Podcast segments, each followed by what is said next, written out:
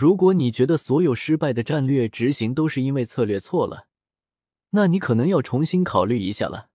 我们一起来瞧瞧一些令人心碎的失败案例。这些都是那些在商业舞台上跌下神坛的企业，他们曾经充满雄心壮志，设定了正确的目标，然而战略的执行却并未按照预期进行。那么问题出在哪里呢？一，Blockbuster 百事达 vs Netflix 奈飞逐梦者与游击战术。二零零零年，Blockbuster 百事达是无可争议的电影租赁霸主。拥有九千家实体店，遍布全球。那个时候，Blockbuster 百事达的经营策略很简单，但却非常有效。他们为顾客提供最新的电影和电视节目，通过实体店面进行租赁。同时，他们的收入也来源于顾客租赁过期的罚款。然而，这个在一段时间内看似无法战胜的巨人，却在未来十年内沉沦。最终在二零一零年申请破产保护。挑战者 Netflix 奈飞的出现，开创了新的媒体消费模式。Netflix 奈飞采用订阅制模式，用户可以在家中通过邮寄的方式租赁 DVD。二零零七年，Netflix 奈飞再次创新，开发出了流媒体服务。Netflix 奈飞的创新不仅改变了用户的消费方式。也改变了电影和电视节目的发行方式。在 Netflix 奈飞的压力下，Blockbuster 百事达做出了回应。二零零四年，Blockbuster 百事达推出了在线 DVD 租赁服务，无需支付过期罚款，并且价格比 Netflix 奈飞低。然而，他们的这次尝试却无法阻止 Netflix 奈飞的崛起。原因是什么呢？答案就在于战略执行。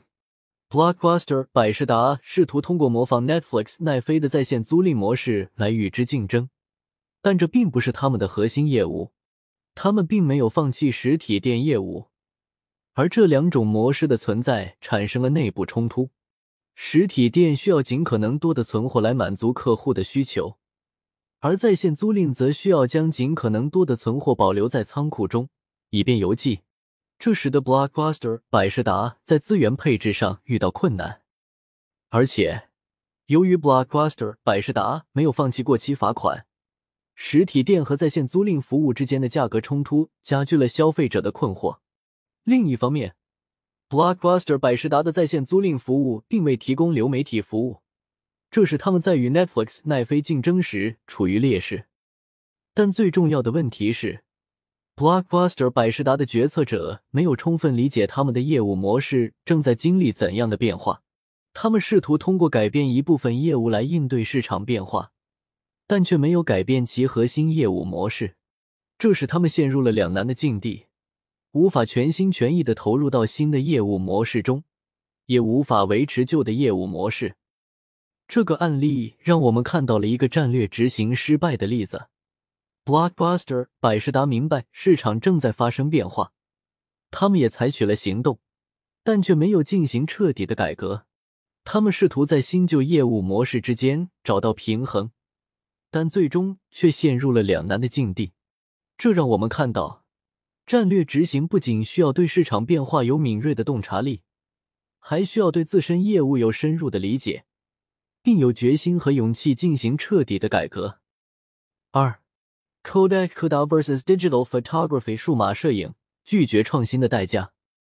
Kodak 柯达一度是拍摄家庭照片和美好记忆的代名词，但在二零零零年代初，随着数码摄影的兴起，这个在摄影领域里曾经的王者，却在新一轮的技术革新中逐渐走向了衰败。一九七五年。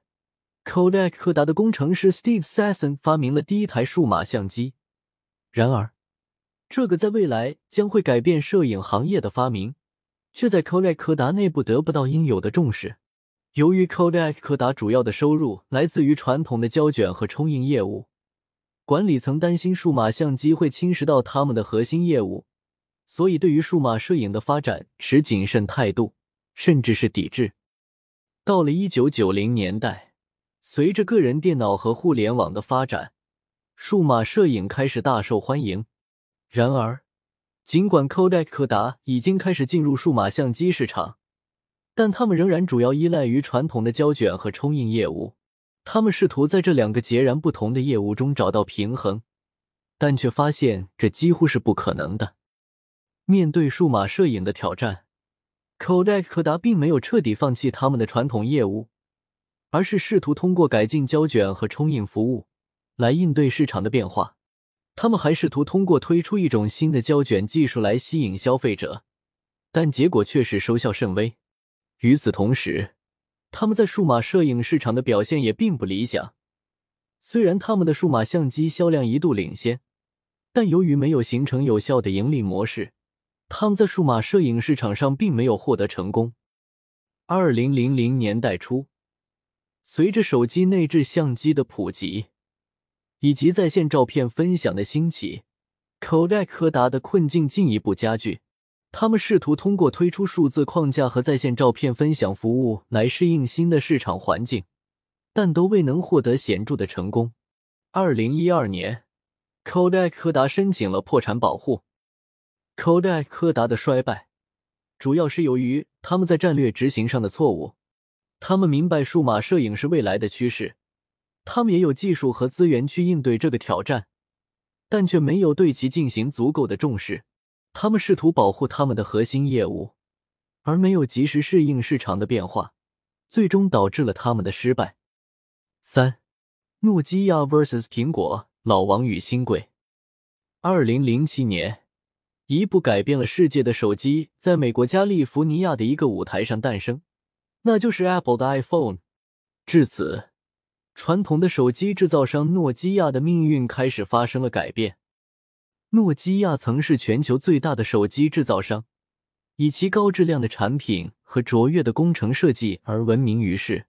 然而，随着 iPhone 的推出，诺基亚的领导地位开始动摇。因为 iPhone 不仅仅是一部手机，它是一个集手机、音乐播放器和互联网通讯设备于一体的平台。iPhone 的成功归功于苹果的创新能力，它颠覆了传统的手机设计理念，推出了全触摸屏的设计，并且引入了移动应用程序 APP，让用户可以在手机上完成更多的任务，如购物、娱乐、学习等。这种新的使用体验让 iPhone 迅速取得了市场的青睐，而诺基亚的问题在于。他们对新的市场趋势的反应太慢，尽管诺基亚也看到了智能手机的潜力，但是他们依然坚持使用自己的 Symbian 系统，而这个系统在操作体验、应用数量等方面都无法与苹果的 iOS 和后来的安卓系统相比。诺基亚试图通过推出自己的触屏手机和开发自己的应用市场来与苹果竞争，但是这些举措都无法挽回他们在市场上的颓势。二零一一年，诺基亚宣布与微软合作，使用微软的 Windows Phone 系统，希望通过这种方式来挽回颓势。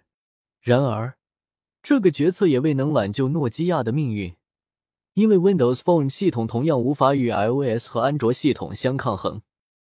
在这个案例中，我们看到了诺基亚在战略执行中的失误，他们没有足够迅速的对市场趋势做出反应。也没有找到适合自己的策略，而苹果凭借自己的创新能力，不仅成功颠覆了手机市场，也改变了我们的生活方式。这些案例告诉我们，成功的战略执行需要明确的战略、有效的执行机制、清晰的决策、良好的企业文化和高效的团队协作。我们需要了解，战略执行的失败，并不只是因为策略设定的错误。更多的是在执行过程中出现了问题，所以我们要在战略设定之后，更加注重执行过程中的每一个细节。只有这样，才能真正的把战略转化为成功。